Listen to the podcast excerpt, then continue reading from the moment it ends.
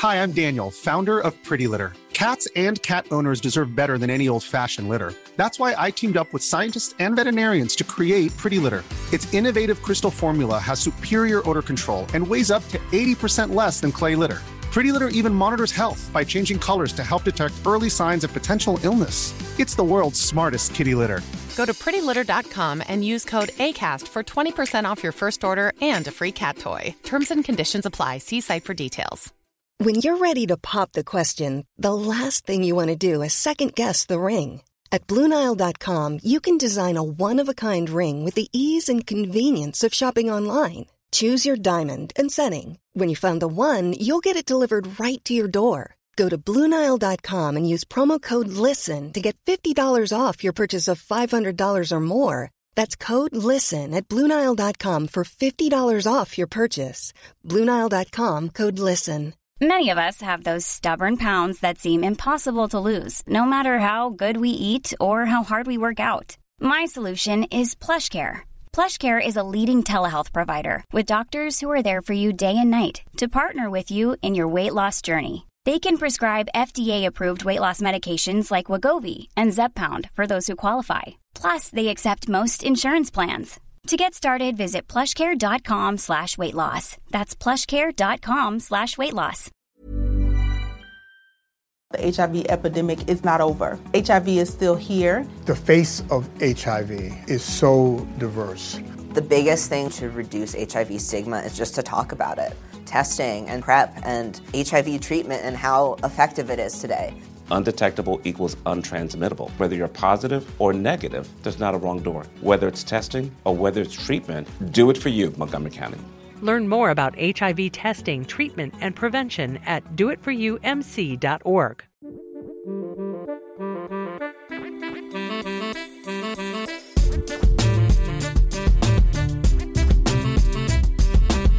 Hey everyone, Scott Hanson here from NFL Red Zone. I hope you're checking out one hour of Five Yard Rush, one of the best podcasts on NFL football in the UK. Hello and welcome to the Five Yard Dynasty podcast. Uh, bringing you behind the curtain, we are recording this an hour after, you know, the Great Escape 2.0, should we say? England's defeat in Germany. Uh, so you've got a, a, very happy group of people on this podcast. Uh, Liam, are you? Uh, how happy are we on a scale of one to ten? I'll, I'll, give it a solid nine at the moment. I'm not going to get too far ahead, but uh, it. I did go into this game thinking completely that we were going to lose it. I was convinced, and now I'm now really worrying about my fantasy football takes. Because if I was that convinced about England losing today, how good are my takes going to be come the season? So we'll see how it goes. How how how are you feeling, Rich? How do you I'm I'm incredibly, rate that game? Yeah, I'm incredibly ecstatic. I was saying, you know, just before we came on the pod, I was saying I, I felt confident that we were never going to lose in in 90 minutes. I, I wasn't so confident that we'd win it in extra time or penalties, but I just didn't think Germany were going to have enough to, to kind of score. So I, I felt confident, but yeah, not overly confident, but I'm I'm impressed how reserved you are. I think uh, the papers and, and the British media are going to go slightly mental over the next 24 hours. Um, but today we have got a, a very exciting show. Um, before uh, I talk to you about what we're going to talk about and, and bring in our guest Liam, we've got a, a very important FFCC giveaway. Um, so if you want to, I guess, announce the winners, and we we, we had a, a pre-show draw. So who are the two lucky uh, lucky guys? Yeah, so if you didn't listen last week, um, we were giving away two FFCC, which is a charity um, fantasy football league. I believe there's a couple more giveaways going around on Twitter at the moment. So if you get yourself over to the Five Yard Rush Twitter account, they may tweet out. I don't know whether you can think of any rich that are still ongoing. Um, but for the two winners that we've got that are going to have guaranteed spots in this year's FFCC. We've got, I'm just going to read out the Twitter um, usernames because I can't pronounce one of the surnames, and I don't want to butcher it on a on a podcast. So we've got FF Goatball, that's at FF Goatball, and at FF underscore John J. You've both won an FFCC spot for this year. So please DM the Five Yard Dynasty um, account and we'll get you sorted. We'll pass your names over to Murph as well to get you with an invitation. And I'm assuming we'll get allocated straight to a division as well. So congratulations, both of you. Yeah, great stuff, and thank you to to all of those that entered. Um, and if you've you've not won your spot in this time around, I believe, as Liam said, there are still a couple floating around. I believe the uh, Fast Action Friday guys have still uh, got their giveaway rolling. So please uh, get in quick and get your spot. Um, but diving into um, the topic for today. So joining us, we have got one of the newest members of the Five Yard Dynasty team. Uh, we've got Lewis Wood. So Lewis, welcome, and how are you doing? Thank you very much for having me on, man. I'm I'm good. I was I was actually uh, the opposite to Liam uh, going into the game. Uh, I was overwhelmed, um, and I'm now convinced that it's coming home. I've, I've messaged all of my group chats to say so. Uh, but no, I'm really really good. I'm I'm really excited to be on with you guys. Thank you for having me. Sorry, Rich. There's the opposite um, energy from my skepticism at the start it's nice to have a positive and a negative, isn't it? You know, a yin, a yin and a yang on a podcast. So, if if as long as we could, the, the press sits somewhere in between. I don't want to hear, uh, you know, all sorts of papers telling us that he's coming home and, and that's it. We're going to win the league, uh, win the cup now. Um, so today's topic. So Lewis, if if you missed it, Lewis is doing a uh, you know a, a how to Dynasty series for us at the moment. Um, and he started with how to win your startup. So we thought, what better than to get Liam on uh, to have a bit of a Lewis. chat around Lewis on. I, I apologise, Lewis and Liam. That's going to happen. It's, it's going to happen about 10 times through this podcast. I hope you do know who I'm talking to because I'm going to do it constantly. um, so we get Lewis on to talk about startup strategy. So, Lewis, I know you're a big proponent of kind of diving straight in in those dynasty startups and, and going win now. Is that your approach every time? I really am. Yeah, we've spoken about this quite a lot over Messenger. Um, I am not someone who likes to look at my roster at the end of a draft and think how good it's going to be in five years' time. Um, I think that's a big thing in the dynasty community. I think I think quite often people like to go, I'm going to dominate for eight years. And in four years' time, I'm going to be amazing. Oh, for this season, I'm going to be rubbish. Everything's going to be awful. But, you know, in, in four years' time, I'm going to be top of the league. And I understand, I can understand the appeal of it. And I understand the appeal of um, looking towards kind of the, the assets that are going to gain value over time. But for me, um, I like to leave a draft knowing that I can at least compete for the championship in my first year if everything goes right, um, which I like to take into a startup.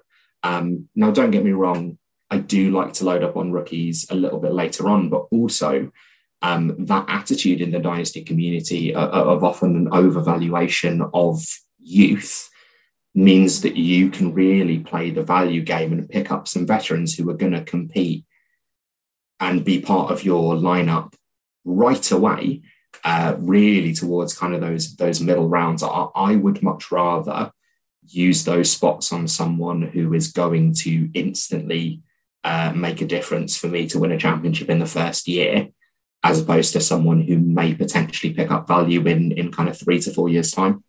Yeah, and so Liam, uh, how where do you sit on the, the win now? Are you trying to win win in year one at, at all costs, or are you trying to kind of balance that two to three year, or as Lewis says, sort of five to eight year window to, to build a true dynasty? So, personally, I try and wait for the draft to come to me. I try not to make picks that will move me one way or another. So, what I mean by that is when I'm drafting, so I'll take for an example the five yard dynasty draft that we did not long ago, Rich. Um, I took Prescott, Swift, and Kittle, who are all decent win now options, but can also have a long life in a fantasy football career. And I kind of waited to see what was going to drop to me until I made my decision of whether I was going to go younger and try and win later or whether I was going to go win now. Um, I don't like making that decision too early on. I think the biggest thing for me is having that choice of, okay, I've got a really good value on a win now player, and my roster can still move in that direction and and rotate or pivot into that into that window. And a, a big thing that I see um, dynasty players do is what Lewis said is look at a window that's five to eight years on. I don't think that many dynasty leagues go for eight years. To be honest, um, I know that you're going to have the home leagues or anything like that, but a lot of dynasty teams aren't going to survive eight years, and a lot can change in eight years. I tend to try and look at my dynasties in a two to three year window because if you look at three years in the past compared to now, look at how different that first round or that first top 12 of running backs are. Like, wasn't Todd Gurley going as the 101 four years ago, three years ago?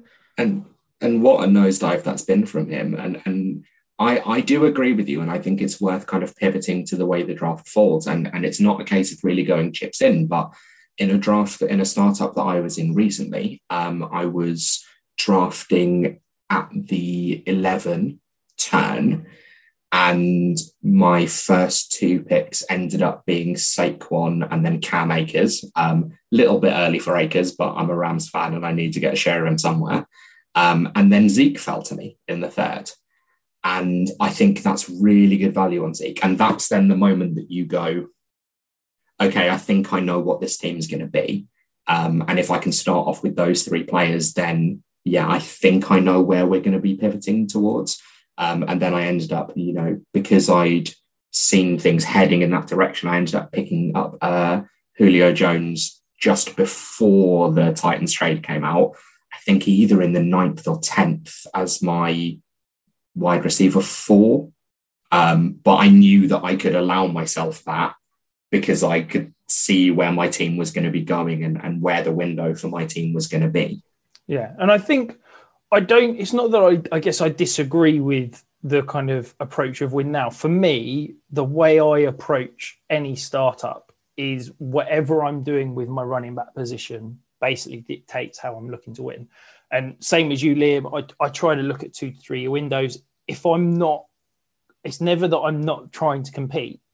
But if I feel like I'm not going to be a contender in year one, then what I'm looking to do is the, you know, the whole Ryan McDowell productive struggle model where I'm basically opting out at the running back position. And I'm going, I'm trying to load up at quarterback, wide receiver, tight end, make sure I'm fully set there because I know I can get a running back in next year's rookie draft. I know I can get, you know, go out and trade for a running back, and then that's me set. And I think that I, I agree with you completely. I don't ever go into a draft thinking I won't win in year one because, quite frankly, what's the point in being, you know, I, I hate being in leagues where I'm basically like, okay, I can't win this year. I'm, I'm all about trying to win every year. But it's very much dependent on that running back too. If I feel like the value's not there at running back, then I will quite happily just opt out of running back completely. And I've, I did it in one startup this year where I, I don't think I took a running back until like round 11, but my team is absolutely stacked everywhere else. So if I get lucky and I get, you know, I then took like 10 running backs on the, on the run. So if one of those or two of those hit and I get some production, then I know I can trade a future asset to go and get a stud running back or something like that. And then I can win this year. Or I can look at getting a rookie in the draft, you know, trading for a running back next year. And then I'm absolutely loaded because I know that I'm established at wide receiver, tight end, and quarterback.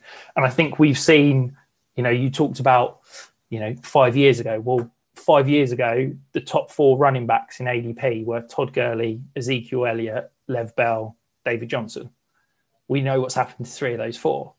You look at the wide receivers, okay, it was Odell Beckham, Antonio Brown, but then you've got DeAndre Hopkins, Julio Jones, Allen Robinson, Mike Evans, Amari Cooper. You know, the wide receiver, the quarterback, the tight end position are so much more consistent year on year. And that is how I like to build my dynasty teams. I think you need running backs to, to win dynasty championships and fantasy championships, but I don't like building my dynasty teams around running back because you know the the, the cliff is real and it, and boy does it come quickly so when you're going into your draft, Lewis, are you are you kind of having a, a predetermined strategy? Are you looking at, you know, right, I'm going quarterback in the first, running back in the second? Are you trying to see where the value falls? Are you targeting particular guys? What sort of strategy do you have going in?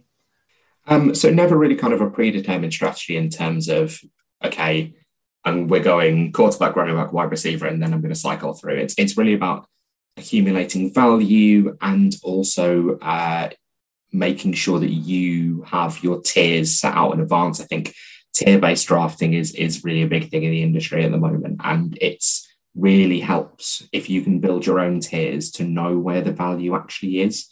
Um, so, say for example, um, the startup that I was doing recently, there was a uh, yeah, the startup where I was drafting no, it's a different one. I've had quite, you know, it's the off season. I've had quite a few startups recently.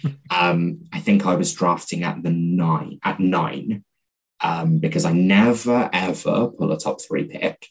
And I knew I had seven players on my list, Superflex League, seven players on my list who that's who I desperately wanted. That's my tier one. Um, so you're looking at, you know, really the the top five or six quarterbacks and then CMC. And it got towards the seven spot, and Kyler Murray was still there. And Kyler Murray to me is is my quarterback two for Dynasty. And I thought, I have to move up here. I'm a really big proponent for moving back, but I have to move up here to go and get him because looking at my tiers, he is the only um, tier one quarterback I've got left. Um, and that's actually, you know, that's not a strategy I normally take. I'm, I'm a big proponent for moving down instead of moving up. But by looking at it, then I can go, okay. And I think the offer I ended up making was really, really swung towards my side because I think I only moved back a few spots in like the second and the fourth and the sixth compared to moving up in the first. Um, and looking at then the drop between tiers for those spots, looking at ADP, you know, that was nothing at all. But for the tier of Kyler to go up and get him in the first because I had that laid out in advance. That made that really, really clear. Um, but again, you can then pivot from that and go, I'm not going to end up taking a quarterback in the third or fourth now.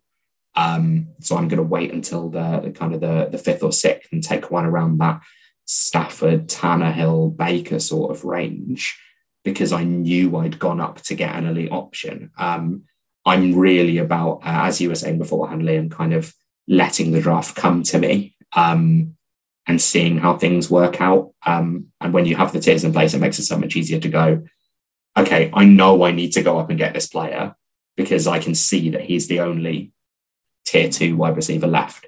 Yeah. Okay. And Liam, do you taking something Lewis said there about, you know, going up and getting a guy. Are you, are you a proponent of, of trading up, or, or are you one of these that's you know it, it, seems to be the in thing, doesn't it, at the moment, to, to trade back at every opportunity? I think, as Lewis said, it really depends on your tiers and where you see the value falling off. So I had a startup um, just before the NFL draft where I traded back so much I didn't make a pick until the fourth round, where I got Austin Ekeler which I thought was a great value. And I was just moving back until I saw a great value like that. I picked up Godwin in the fifth, I think. And then by the time we got to the ninth, I'd rounded out my starting lineup while people were still um, picking up their picking up players for their starting lineup. And I think that's where it kind of when I say come into a draft and let it come to you, I also think that kind of means zig when everyone else is zagging. And if moving back is way too hard because no one's giving you that value to move back, maybe that does mean that when you try and trade up, that value is equally easier to move up with. And um, I think with the drafts in total at the moment. I think the only place that I'm probably looking at moving up is if I am uh, one of those later picks. I know we've spoken about it in previous pods, and Lewis has just mentioned it there. If I'm in one of the later picks, so after the top five quarterbacks, I'm probably trying to move up into that top five just to take the the last one of that bunch. So that's Mahomes, Murray, Allen, Prescott, and Lamar. Um, I think that's the only time I'm probably looking at moving up unless I see an absolute value just dropping further and ver- further, and I'm really confident in that player. Really, I had to stop myself from jumping in and adding Herbert on the end of that. no, not for me. yeah, not, not, for me either, unfortunately. Um, so, Lewis, I know you, you know you talked about it in your article. You you love trading back and accumulating that value, and it feels like you know everybody wants to do it do you still think it's possible? Because I'll be honest, I trying every single one of my startups, and I don't know if it's because it's me. I don't know if it's because I sit here and I talk about accumulating value and trading back and blah blah blah. But it's just impossible. Nobody wants to trade up anymore. You've got to. This is the dangerous thing, isn't it? Is you go on a podcast and you say something, people listen and they go, "I'm not playing this with you anymore, Rich, because I know what you're trying to do." Um, it's it, it is becoming difficult. People people know um, that that's what everyone wants to do. And and yeah, I, I've seen it in startups recently that, you know, I've messaged the group chat at, you know, midway through the second round and gone, happy to move back to the third if there's someone people want. Um, and then got nothing for an hour um, and gone, all right, I'll just take someone then. Um, I think what's really nice, and I've actually started doing this with anything trade related recently, is messaging in and saying, I'm we're at two six. I'm looking to move somewhere in the three one to three six range for a sixth or seventh rounder. And actually, instead of kind of making people play the game, saying directly, this is what you can come and get. This is what I want. Um, it's much easier in the earlier rounds when you can even say, so, say in that example where I've taken Kyler uh, in the first, and maybe there's a maybe Dak slipped a little bit, maybe Herbert's still there, maybe you know one of those kind of top tier quarterbacks is is still on the board, and you can directly say, "Hey, you know, you you took CMC, come and get Herbert to go with him. You know, come and get one of those elite quarterbacks to to to match up with them. And if you can directly say, hey, this guy's still on the board, come up and get them, then great. But no, I absolutely see what you mean. It, it's becoming very, very difficult to do. Yeah, I think there's two two points there I want to pick up on. So the first one, I think that's a fantastic point about offering up an exact price because I think the the biggest issue I have with a lot of leagues, and I see it all the time, is a bloke gets put on a trade block or I want to move here, but they won't. You then say, okay, what's your price? And then they'll go, make me an offer and I get that, but my point is, is that I think anybody needs to be willing to open the negotiations, and by saying, you know, you're quoting your exact price, people then are more inclined to deal with you because they know what the price is to start that conversation. They know that you're not trying to rip the leg off. I think that's a fantastic point, and certainly, you know, I think it needs to happen more because I think that that makes for better trading. I think it makes for, for happier leagues all over the board. The second point I, I have to say really, really annoys me and I really hate it. And I, I, I get really irate whenever anybody does what, what I call is talks the board. And it's, you know, everybody's sitting there and say we're in, you know, at the at the 106 and it's the final, you know, me and Liam have talked about our top five QBs and CMC and, and it's the final one of those elite QBs it really, really irritates me if someone posts in the chat, um, anybody want to trade up and come and get Dak or or something like that. Because to me, I just re- it really grates with me that you're t- what I call talking the board because I think that's that's kind of a, a, draft faux pas. I think by all means put up you want to move back, but I hate I hate it when people put a player on it, and I hate it when you know someone's sitting there and, and maybe tight ends are falling in the draft, and someone at the other end of the board who's suddenly thinking, oh, I've already taken a tight end early. I could do with some tight ends going here. Goes, oh, surprised how far tight ends have fallen and stuff like that. So those those those actions, anyone who does that, if you're in a league with me, I'm, I've already probably had a rant in the chat about it. But yeah, that that really grinds my gears. Liam, am yeah. I am I completely irrational or, or back me up here? Is that is is that uh, something that you uh, get annoyed at as well? I, I'm 100% with you. I, I absolutely hate it when someone tries to talk the board. Like everyone knows who's on the board already. We can see a list of it. We don't need someone else pointing it out. I, I, don't know whether I'm being too harsh there. I know we've been called harsh previously with our scrutiny series that we've just finished, but honestly, yeah, it just really bugs me when someone knows that there's a player there that shouldn't be there and then posts about it. So, do you guys think then we're talking about trading back and, and how everybody wants to do it? Do you think we're getting to a point where trading up becomes the new efficiency? Because I think last off season, and it was certainly a tactic that I used in pretty much all of my startups and, and received huge kind of value was that trading back because people were still wanting to come up and get two or three elite studs and and forgetting that they were were missing out on value. Now the whole community seems to have gone obsessed with trading back. Do you think that the prices are going to start dropping to a point where actually trading up and going getting some studs might be the, the new efficiency? What do you think, Lewis?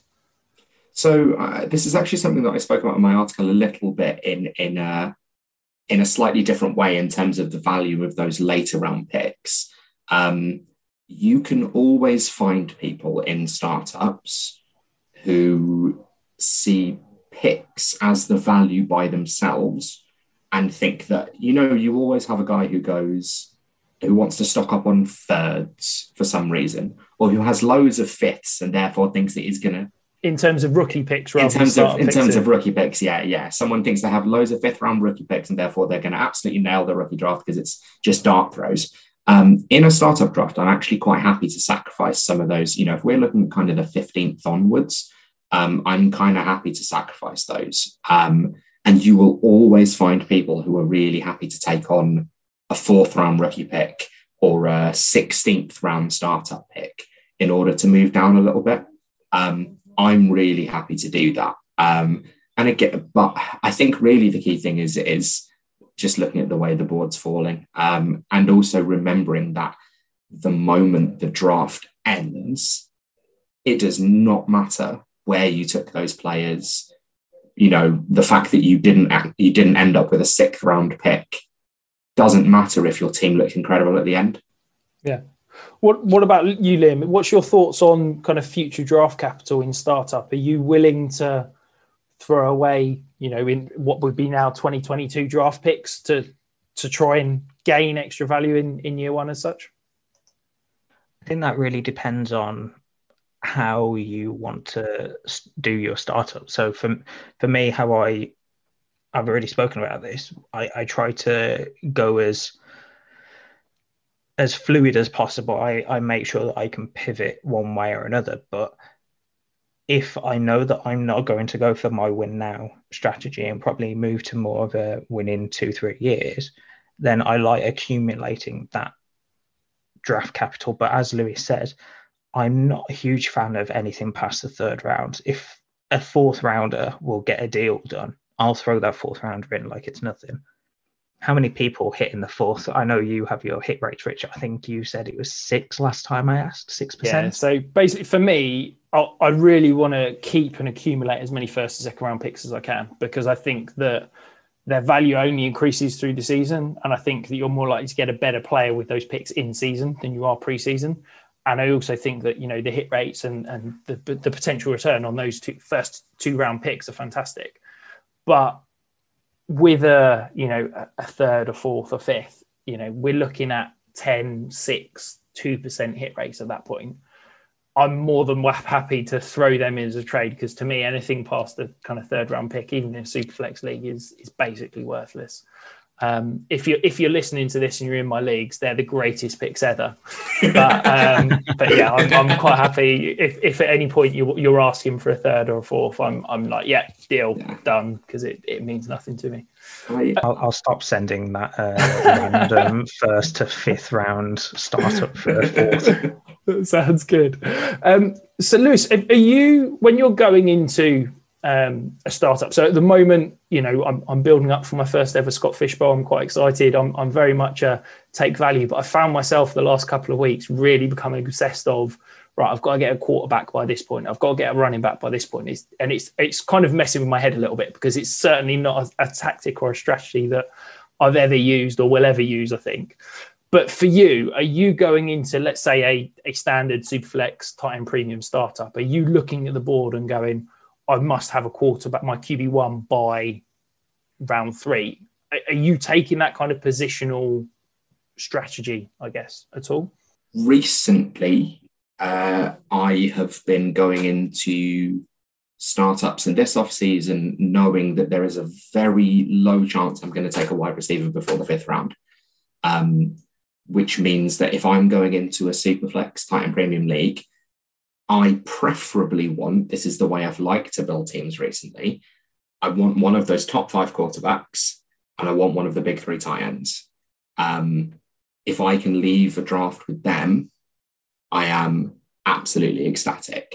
Um, that's really huge for me at the moment because the the the depth at the wide receiver position is fantastic. I, I recently had a startup that I didn't pick wide receiver until the fifth, and I ended up with uh, Michael Thomas, which we could do a whole podcast on its own about his dynasty value. Uh, Michael Thomas, Amari Cooper, Cooper Kupp, and Julio Jones as my four wide receivers. The value there is so high in the later rounds. And then again, I mean, the value at tight end is we all know. Um, after that top three, Kyle Pitts, dependent on him, and then kind of a few other interesting names.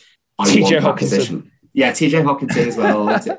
we have to be careful not to talk about him too much, or uh, his ADP will end up rising as well. But you know, your your Hockensons, Fants, Goedert's, that kind of tier, uh, Andrews as well.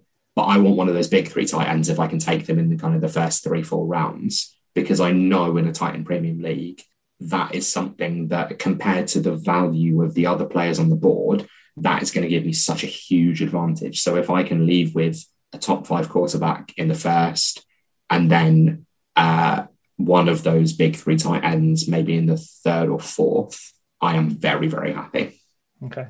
So, uh, Liam, don't worry. I'm not going to trigger you and ask you your thoughts on tight ends in Tight End Premium League. I think uh, the listeners have heard that for the last couple of weeks. But are, are you? How do you try and kind of balance positional needs versus that kind of roster value? Do you get to a point in the sixth, seventh, eighth rounds, for example, and you're thinking, God, I've really got to take a running back here, or I really got to get a tight end? Or are you just a case of in a startup, you're taking best player available no matter what the position? It really depends for me. So I'm I'm more or less BPA at all points during the draft. The only times where that will ever change is if I'm looking to compete and I need a running back three, for example. I might take someone around earlier than I'd expect them to go just to secure it, but that's probably the most I'll ever do. I'll never take someone just because, like a tight end, just because I need a tight end. I think that's one of the biggest things that I see people make a mistake on is, oh, I've got this starting lineup. So I've got QB, a super flex spot, and then five to 10 spots of wide receivers and running backs that I need to fill. And then, oh, now I've filled all of those. I've got this tight end spot that just needs to be filled. So they take it then when at that point, I don't think the value is quite there for that for that range of tight ends. Uh, you know that I've said this on multiple podcasts already. I either go for one of the top three, like Lewis said, just, or I'm not taking one until probably like the 15th round, where I'm maybe snagging someone like a Jared Cook who can be good for one year, uh, and then a plethora of, of a, a group at the end that I could sub in if I ever need to, or for the bye week. Um, so for me, short answer is I always go best player available because the startup isn't the end of a dynasty. That's the whole point of a dynasty. It, it's literally in the name. It's a start. You can always trade outside of that. Um, and just because people aren't willing to trade X player for X player at the straight afterwards because you took him in the seventh and they took him in the sixth, who knows at the start of the season the tables may have turned and they could be coming to you for that exact trade. So I, I, always go best player available and probably look for that upside or that player that might increase in value by the season start. I think for me you've hit, you've hit the nail on the head again there in that that just because you finish your startup it doesn't mean you need to finish your startup with a complete roster. You've still got plenty of time to trade. Now i'll always back myself as a trader that i'll be able to go out and fill a roster hole even if it's not in week one, I know I can kind of model through a couple of weeks until someone decides they're not in contention and then I can go and kind of pinch from their roster. I think, you know, I did a, so it was a, a reasonably high stakes dynasty league um, a couple of weeks ago start up and basically the value was obscene. So I got Josh Allen in the first, I was picking fourth. So I got Josh Allen at 104, Joe Burrow at 209, Davante Adams 304, reached a little bit for Miles Sanders, but running backs were flying off the board and then I didn't touch running back again until the 15th round because running backs were just going at such an obscene rate. I was like, I was just, I, I got Diontae Johnson, I got Courtland Sutton, I got Brandin Cooks, Julio Jones, Adam Thielen. Like I was, I was just loading up at, at receiver and and quarterback. I still got, I got Tom Brady and Deshaun Watson on top of that as well, um, because I was just like, I know that with the rest of this roster in in position, I'm going to be able to compete. And the, the, it's become a bit of a joke in the league that I think everybody knows that I need a running back. So nobody is willing to trade me a running back at the moment, no matter what, because everybody's like, oh, Rich needs a running back. I'm not trading one. But I know that over the next, you know, three months, or even once we get into that first or second week, I know that there's either going to be injuries, and I've got like 15 running backs on my bench, so one of them might become a, a starter, or as I said, someone is going to become a uh, essentially a, a, a, rebuild, shall we say? And uh, and that's when I can jump in. Lewis, are you are you kind of more positional need? Are you thinking that you know, for example, if quarterbacks fly earlier, you in a superflex, are you happy to wait out a quarterback run and load up on positional value elsewhere, or are you trying to, you know, I guess not miss out at any position? I, I think it's really crucial to touch on kind of runs within a startup. Um, you're never wanting to be at the end of a run. You want to start it. Um, so I know for a fact every single Superflex startup I've ever been in, around the sixth, there's going to be a huge run on quarterbacks as everyone tries to either snag the last players they're happy with as their QB1 or people starting to get their QB2. And if if they're going to fly off there, I do not want to touch them. It always it always happens when the first team takes their QB three, and yeah. then suddenly it's because everybody's sitting there going, "Oh, it's okay. Nobody's taking a QB three. I can be the last person. I'm happy with quarterback twenty four as my QB two. I'm happy there." And then somebody takes a QB three, and then everybody suddenly goes, "Oh, if everybody else takes a QB3, I'm going to be left without a quarterback. Oh, quick, panic. And then there's yeah. just, a, as you say, a mad rush for quarterbacks. Yeah. And, and, you know, we've spoken a lot about kind of value, that the value that's going to push down the board.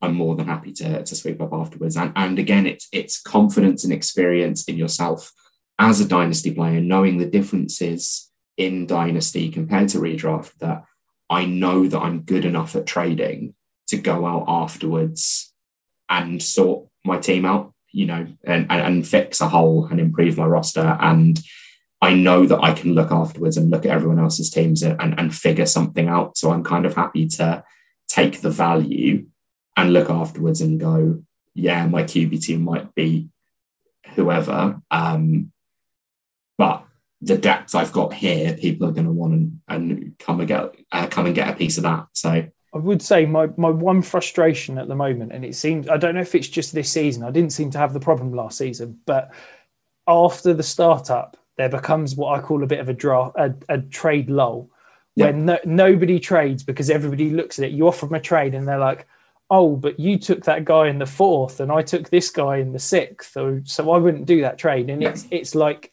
you almost become paralyzed by the values that you got in the startup. And it's it's only once you start to get sort of into training camp it's it feels like yeah. that those trades start to happen. Whereas in previous years I've, I've never had that problem. I don't know if that's something that you're you're experiencing as well in yeah that that's exactly what i said earlier. You just because you finish a startup doesn't mean that's the end of this off season. You will get a chance to trade again at one point um, and i just wanted to touch on something that you said about the runs and um, with what I say about zigging while everyone's zagging, you, you need to think about when a run is coming. So normally you'll see your first five or six QBs, you'll see a bunch of running backs, you, will see a tight end here or there. And then once you get out of that second round, you can kind of start predicting when the next runs are going to be, dependent on how you think the rest of the draft is going to go. So when I say let a draft come to you, that doesn't mean, okay, well, this is this is what's happened so far, so I'm going to do this. I, well, I do mean that by an, to an extent, but I think I don't mean be reactive. I mean pr- be proactive. Know what you're going to do at your pick before that pick comes.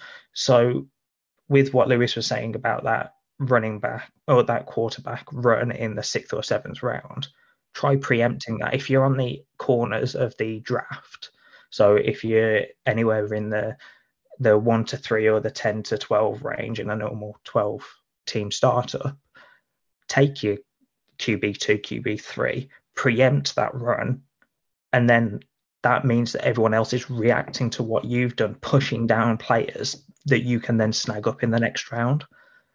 And I think that's a big thing that people don't do is although they allow the draft to come to you, and I know Murph mentioned this um, on the pod that has just gone out this week, di- trying to dictate your draft as well understanding what you, the other players are going to do in your league and doing something that throws them off and starting runs where they wouldn't expect a run to go or being at the start of a run is always better than being at the end of one. 100% 100% couldn't agree more i think yeah if you can you can try and as you say dictate that draft then then that's normally where you're you're going to come in it is it is really funny. Uh, I'm glad you've seen it as well with kind of the QB2, QB3 run that every startup I do, um, there are some patterns that you'll see all the time. So for example, the moment George Kittle goes or Darren Waller goes, the next one will go within the next two to three picks as people go, oh, there's only one left. Um, there's a few trends that you will see in terms of people reacting to the draft as it happens in every single startup. And it's just as people look at the board and panic and think, I wanted this strategy and therefore I have to react to what's just happened in front of me. So, moving on, Lewis, I just wanted to ask you one thing. So, we spoke about draft, uh, future draft capital and how you value them in your leagues.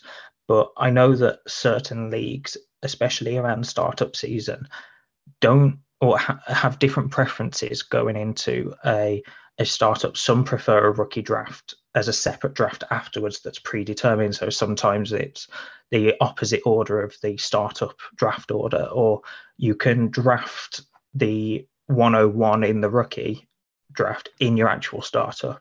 And I know for people wondering how to do that on Sleeper, if you're not using a kicker or a DST, use that as a placeholder and then just keep track offline somewhere on a spreadsheet as a pinned message, whatever.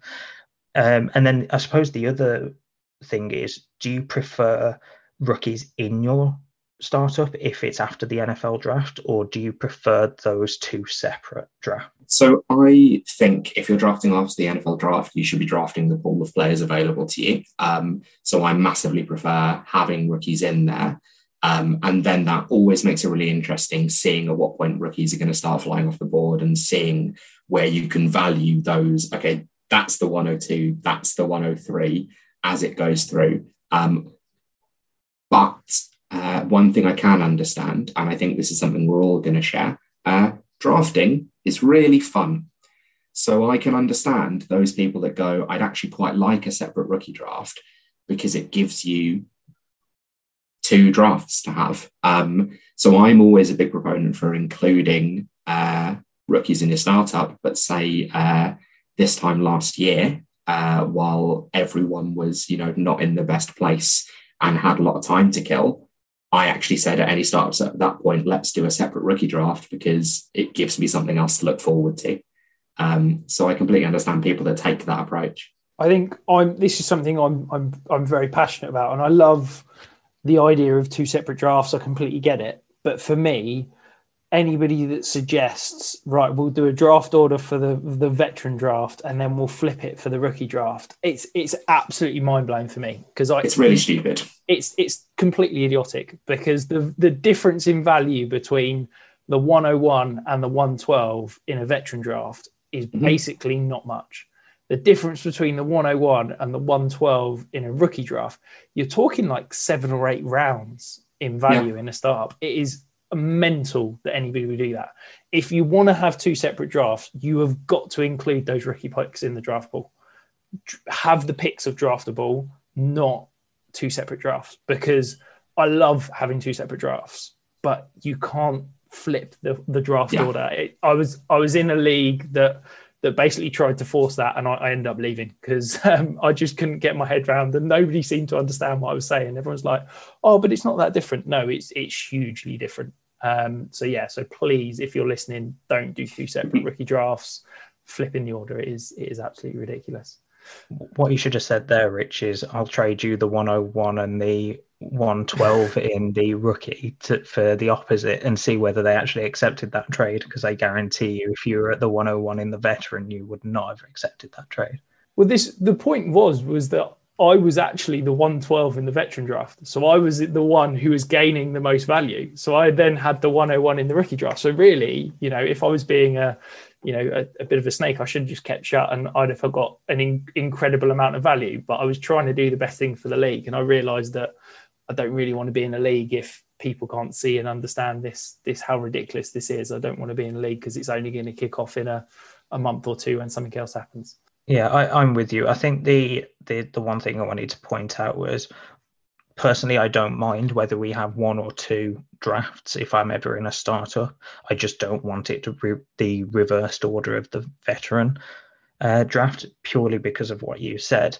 And I do like the idea of having the two drafts, not only because what we've already spoken about of having the extra the extra draft and drafting is the fun part of dynasty but you've also got or at least i don't know whether i or I don't know whether you guys have found this, but I personally have found leagues that do two separate drafts tend to trade more after the starter because people Definitely. want to move around in the rookie draft.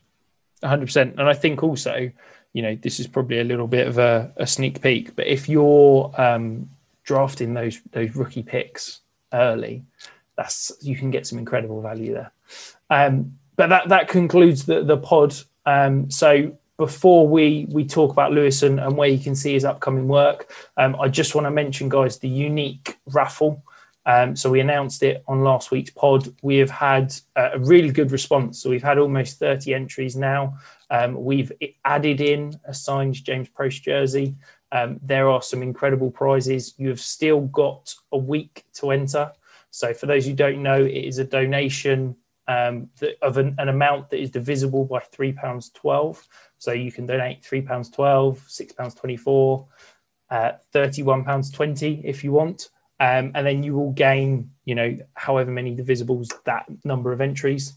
Um, there are some really good prizes. We have got the, the unique best ball league as part of that. It is completely mental scoring. I've never seen anything like it.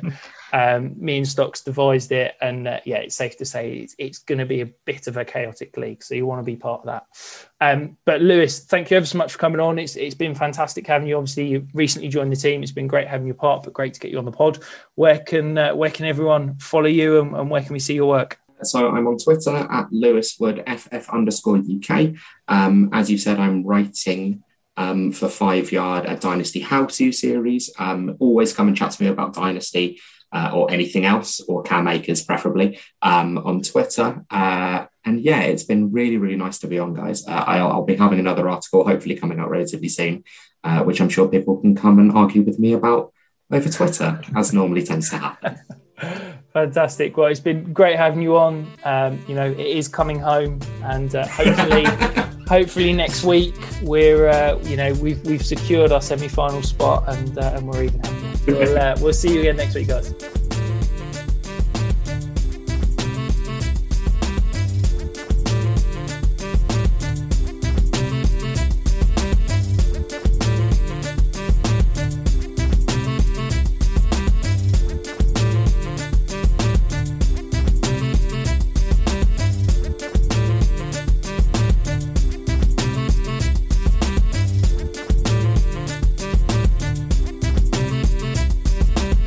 Live a long, healthy life if you're HIV positive. With the current treatments, we can get patients down to being undetectable. The array of options is so much greater today. U equals U. Undetectable equals untransmittable. If someone who's HIV positive, they're taking their medication, they're undetectable, they're not able to pass HIV to their partners. Do it for you, Montgomery County. Your HIV treatment is their prevention. Get more information at doitforyoumc.org. Even when we're on a budget, we still deserve nice things. Quince is a place to scoop up stunning high end goods for 50 to 80% less than similar brands. They have buttery soft cashmere sweaters starting at $50, luxurious Italian leather bags, and so much more. Plus, Quince only works with factories that use safe, ethical, and responsible manufacturing. Get the high-end goods you'll love without the high price tag with Quince. Go to quince.com/style for free shipping and 365-day returns. Hi, I'm Daniel, founder of Pretty Litter. Did you know cats tend to hide symptoms of sickness and pain? I learned this the hard way after losing my cat Gingy. So I created Pretty Litter, a health monitoring litter that helps detect early signs of illness by changing colors, saving you money and potentially your cat's life. Pretty Litter is veterinarian developed, and it's the easiest way to keep tabs on your fur baby's health right at home. Go to prettylitter.com and use code ACAST for 20% off your first order and a free cat toy. Terms and conditions apply. See site for details.